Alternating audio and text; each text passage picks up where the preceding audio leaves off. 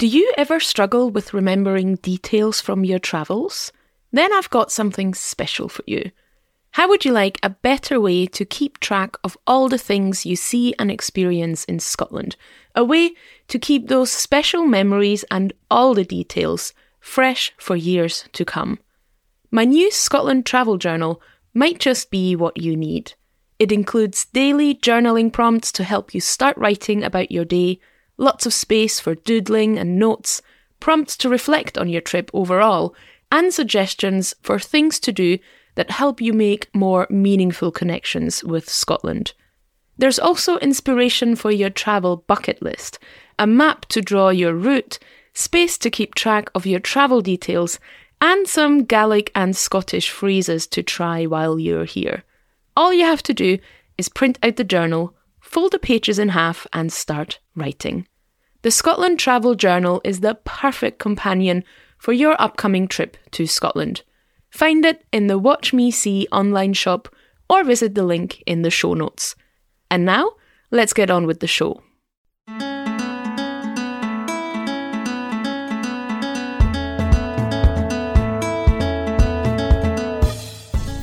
Hello there, and welcome to Wild for Scotland, a podcast full of immersive travel stories from Scotland. I'm your host, Kathi Kamleitner. Wild for Scotland helps you connect with Scotland and dream about future adventures, regardless of your travel plans. Each episode starts with a travel story to whisk you away. Then, I'll tell you some of my top tips to visit Scotland for yourself. So lean back and enjoy. Let's travel to Scotland.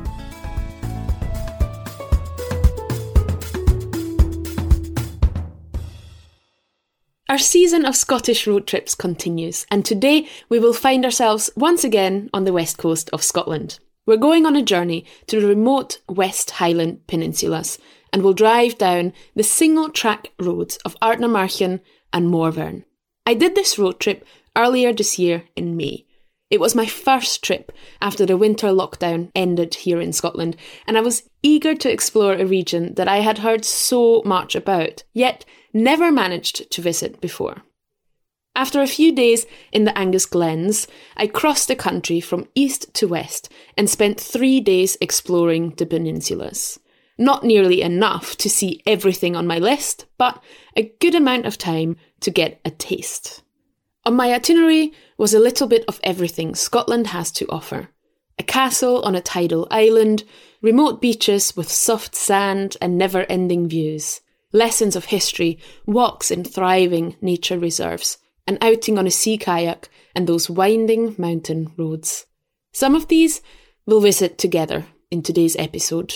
So get comfy and let me take you on an adventure. This is At Peace.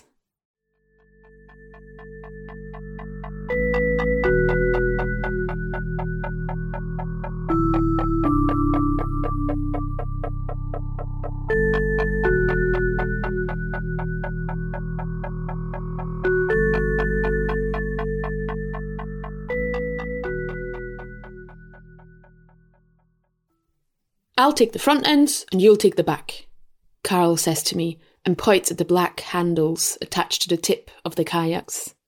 I bend down, hold on to both handles, and on three, we lift up.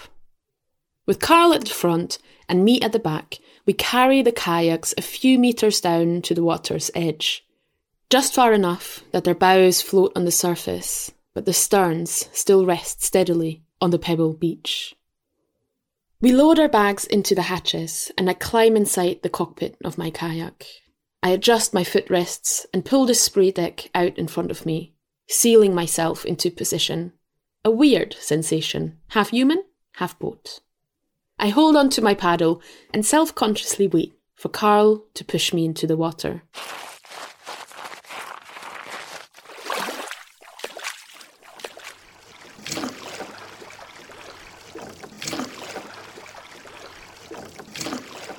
On the West Highland Peninsulas, an area west of Glencoe and Fort William.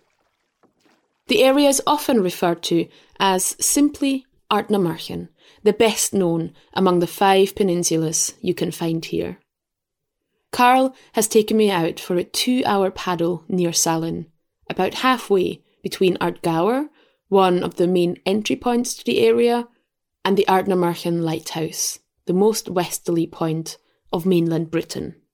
Even though they are technically connected to the mainland, the West Highland peninsulas have a distinct island feel, surrounded by water on most sides, fairly remote, and rarely included on Highland itineraries because they're just a little bit out of the way. You can even get here by ferry. A short journey, I'll have to admit that, but a ferry crossing nonetheless. I, however, did not arrive that way. I made my way to the peninsulas on the road from the north, driving halfway down the road to the Isles and turning south in Loch Ailort.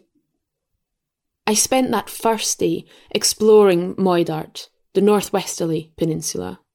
I stopped near Glen Uig for views of the small isles, visited Castle Tioram, which sits on a tidal island and guards the entrance to Loch Shiel. I drove out to Ardtoe Beach and marvelled at the crystal clear waters of Kentra Bay. All in all, an eventful day.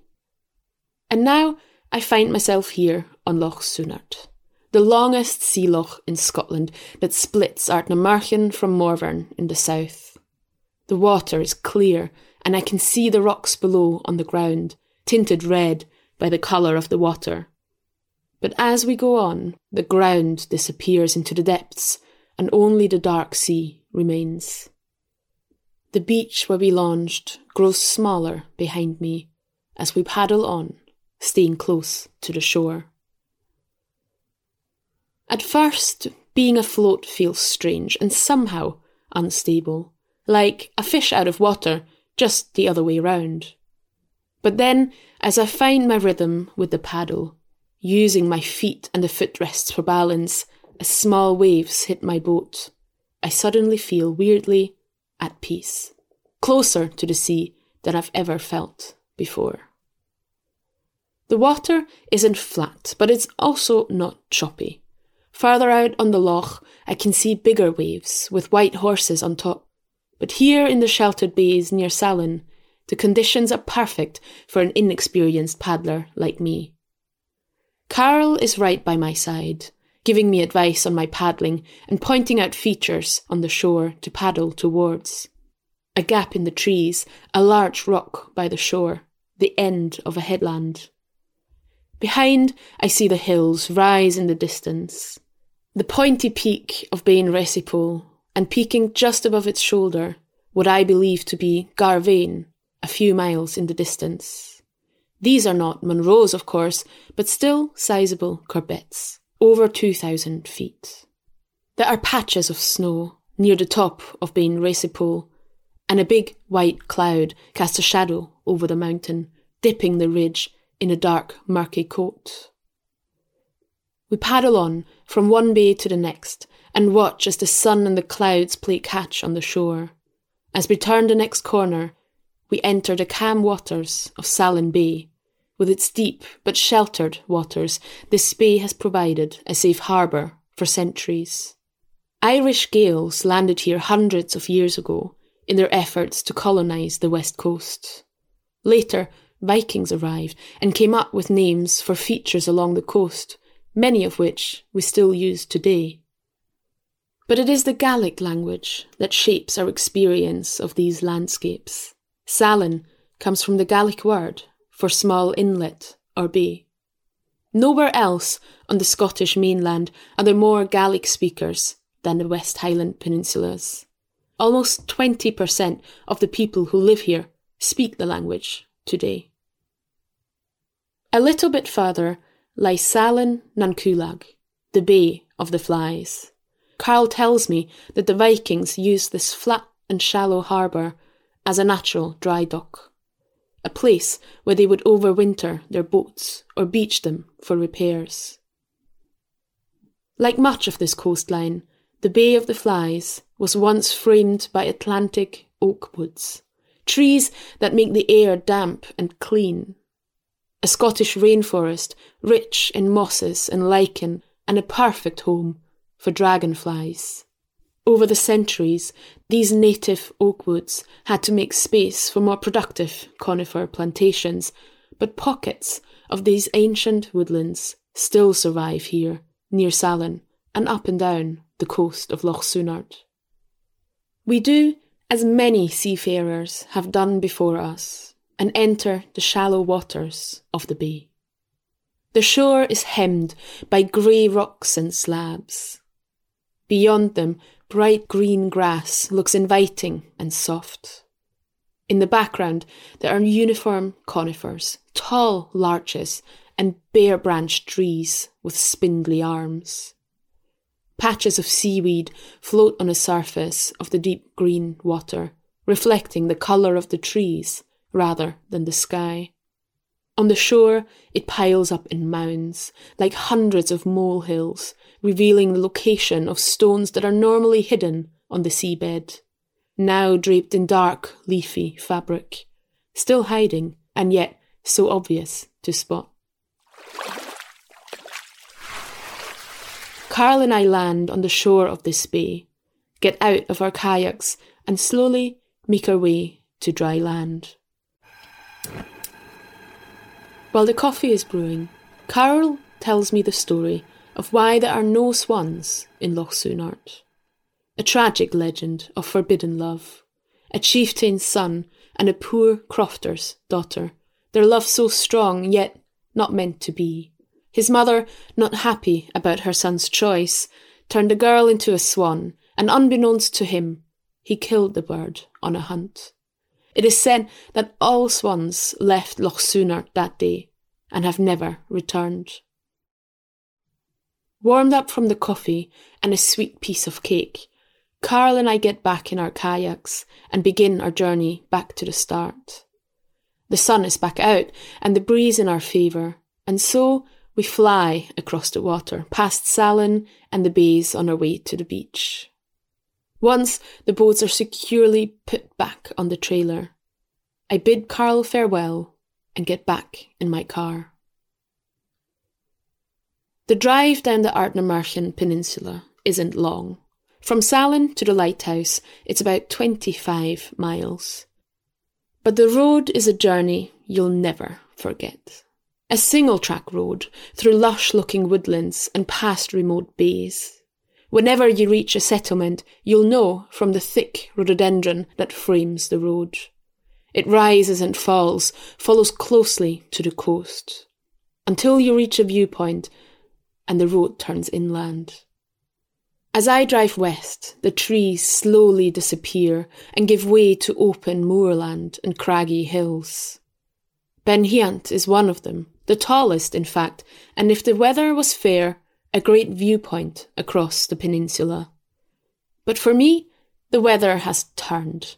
It's that time of the year where everything is possible, and so, after a sun filled paddle on the loch, I find myself caught in a snowstorm on the road. I stop to get out and feel the wind in my face.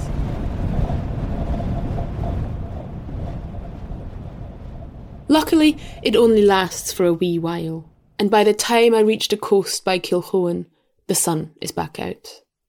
Out here, I can see back in time. Hills rise on all sides around me, but I'm driving across a flat surface in the middle. Ardnamurchan rests on volcanic grounds. 600 million years ago, this area was rife with volcanoes, and from above, or on Google Maps, you can clearly see the round caldera left behind by the eruptions. Like concentric rings, the hills expand from the centre, and the road leads through what once was a crater. Eventually, I reach the end of the road and follow a footpath across the grass, short in the places where sheep come to graze, longer among the sandy dunes. I follow the faint sounds of laughter and splashing, sure signs that I'm on the right track. And then the dunes stop, and the sea comes into view. The sands of Sanna Bay, by many considered one of Scotland's most beautiful beaches. The people whose laughter I heard just a few moments ago is a pair of wild swimmers plunging now into the cold sea ahead. The beach is a spectacle of colours that is hard to describe. It's like a painter went mad in the attempt to create every possible shade of blue and poured it over the sky and the sea. The water sparkles in the sun, and the white sand makes it hard to see clearly. I take my shoes off and feel the soft sand between my toes. I hear it crunching as I take one step and then another. The closer I walk to the water's edge, the rougher the sand gets, and I realise that it isn't just sand I'm walking on at all. It's thousands of seashells, some lying on top, others halfway buried in the ground. I have no doubt that one day they will all be crushed to fine sand, but for now I enjoy walking across them, like a gentle massage on the soles of my feet. Carefully, I make my way across the dark rocks of a headland, from one sandy bay to the next. From up here on the rocks, the colour of the water intensifies and looks even brighter than before. The snow from an hour ago is long forgotten. There are a few other people walking along the sands, looking for shells and enjoying the peace. I join them for a little while longer before it's time to head back and start the winding journey off the peninsula. Back in Strontian, I sip a glass of wine and watch the sun fall towards the horizon. As all of a sudden, my host comes outside and hands me a pair of binoculars. I look up and follow her hand pointing out at the loch. An otter is playing in the shallow low tide, diving down below the sea, just to pop up in a new spot a few minutes later. It's a pleasure to watch and a perfect way to end the day.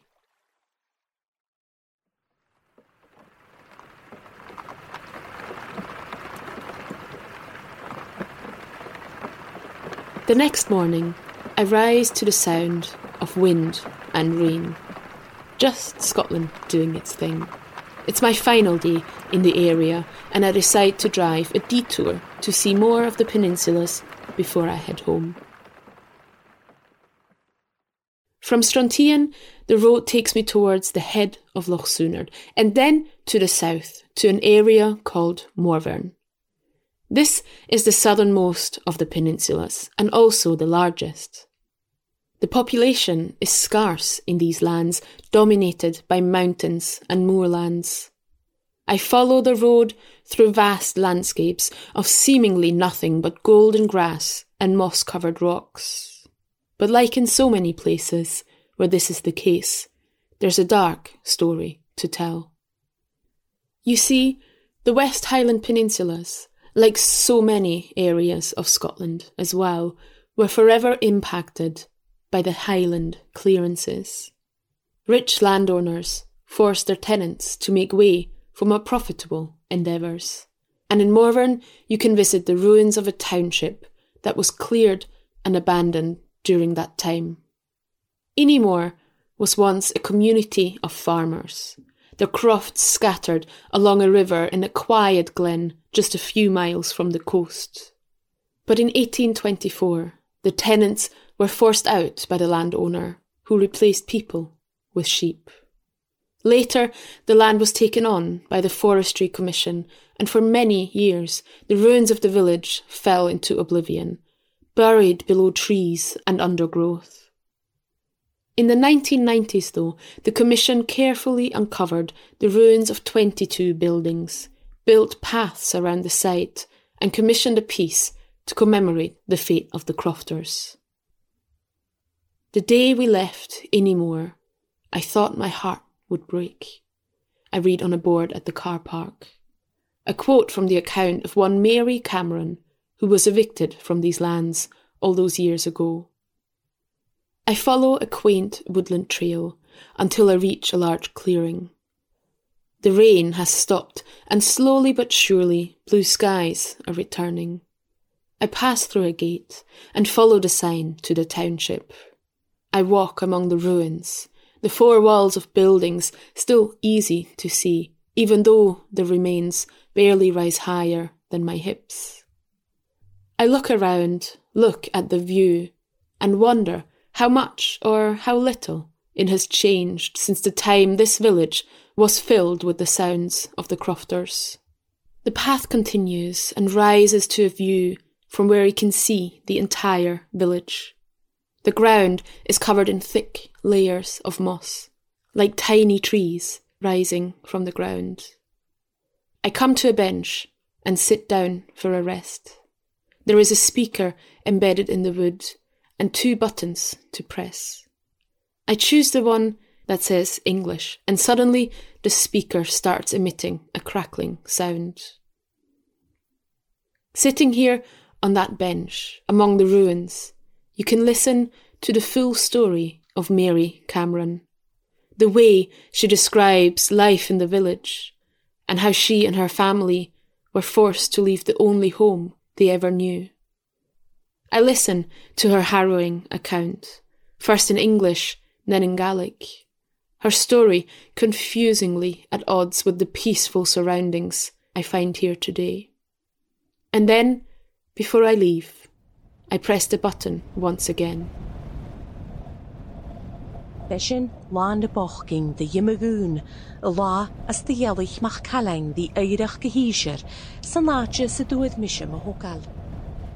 I get up and start walking as the wind carries Mary's words and the sound of the Gaelic language across the glen, the way it used to be a long time ago. And I hope she's at peace. Sin a bheit choir nach cháteal, get nach chéile dú a roiise dá. An láhuaad sinne barlín go fallh, thul sin nach raánach muíag chum an barach máliúting agus héidir sin sin gotáach ach cé fuideach chaúil sin.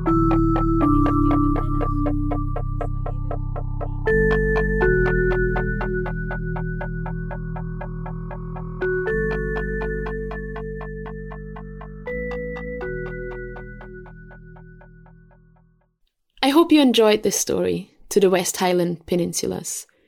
Ending this story with Mary Cameron's words felt a bit heavier than what I normally do on this show, but I really felt it was important to include any more and acknowledge that the landscapes we so often perceive as wilderness today were and still are also home for people, and it's worth engaging with those stories when you're out on the road. Now, let's take a little breather and hear a story about our sponsors. And we're back. And now, let's get to the practical part of the show. Here are my top five travel tips for the West Highland Peninsulas. Tip number one go kayaking with Otter Adventures. Remember Carl from my story? Well, he runs a business called Otter Adventures that offers guided sea kayaking, canoeing, and cycling experiences. From taster sessions that last a few hours to fully customised multi day adventures around the West Highland peninsulas. I can't recommend him enough. Tip number two stay at Otterburn B&B in Strontian. I spent two nights at Otterburn, which is actually run by Carl's wife, Laura. My room looked out at Loch Sunart, and I could literally watch the otter in the water from my bed. The B&B is a great home base to explore the different peninsulas in the area, and I can't wait to return. Tip number 3. Take your time. I recommend spending at least 2 to 3 nights on the West Highland peninsulas. Anything less, and you will spend the majority of your time on slow single track roads instead of exploring the landscapes and historic sites the area has to offer. And believe me, driving down those winding roads takes much longer than you think. Tip number four be smart about your route. The Ardnamurchan Peninsula is pretty remote, and as such, there aren't too many facilities available. Think petrol stations, supermarkets, or restaurants. They're not behind every corner. I suggest looking up those essential services and where they are before your trip so you can plan your days out accordingly without getting caught short on petrol or without snacks. Tip number five use my Ardnamurchan travel guide. Last but not least, I actually wrote a travel guide for the West Highland Peninsulas that is full of my own experiences, as well as some additional tips I picked up from Carl and Laura. You can find it on my Scotland blog. The link is in the show notes. And with this, I send you off to dream about your own trip to Ardnamurchan and the other West Highland peninsulas. Next week, it's time for our mid season break, so there won't be a new episode out. But if you can't go without, why not listen to an episode from season 1? A Whole New World, for example, is another story about sea kayaking on the west coast. I think you'd enjoy it. We'll be back with a new episode in two weeks, and even though I don't want to give away too much, let's just say if you like a certain TV show set in Scotland, you're in for a treat. Thank you so much for listening to Wild for Scotland. Remember, if you listen on Apple Podcasts, I would really appreciate it if you could leave a star rating or write a review. It only takes a few moments and really helps us reach more people. Wild for Scotland is written and hosted by me, Kathi Kamleitner. Fran Turauskis is the producer and editor of the show. Podcast art is by Lizzie Vaughan Knight, the Tartan Trailburner, and all original music is composed by Bruce Wallace. Until next time, when we travel down a different road in Scotland.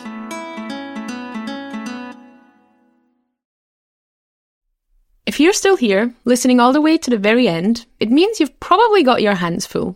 So let me take this opportunity to remind you that I don't just write immersive travel stories.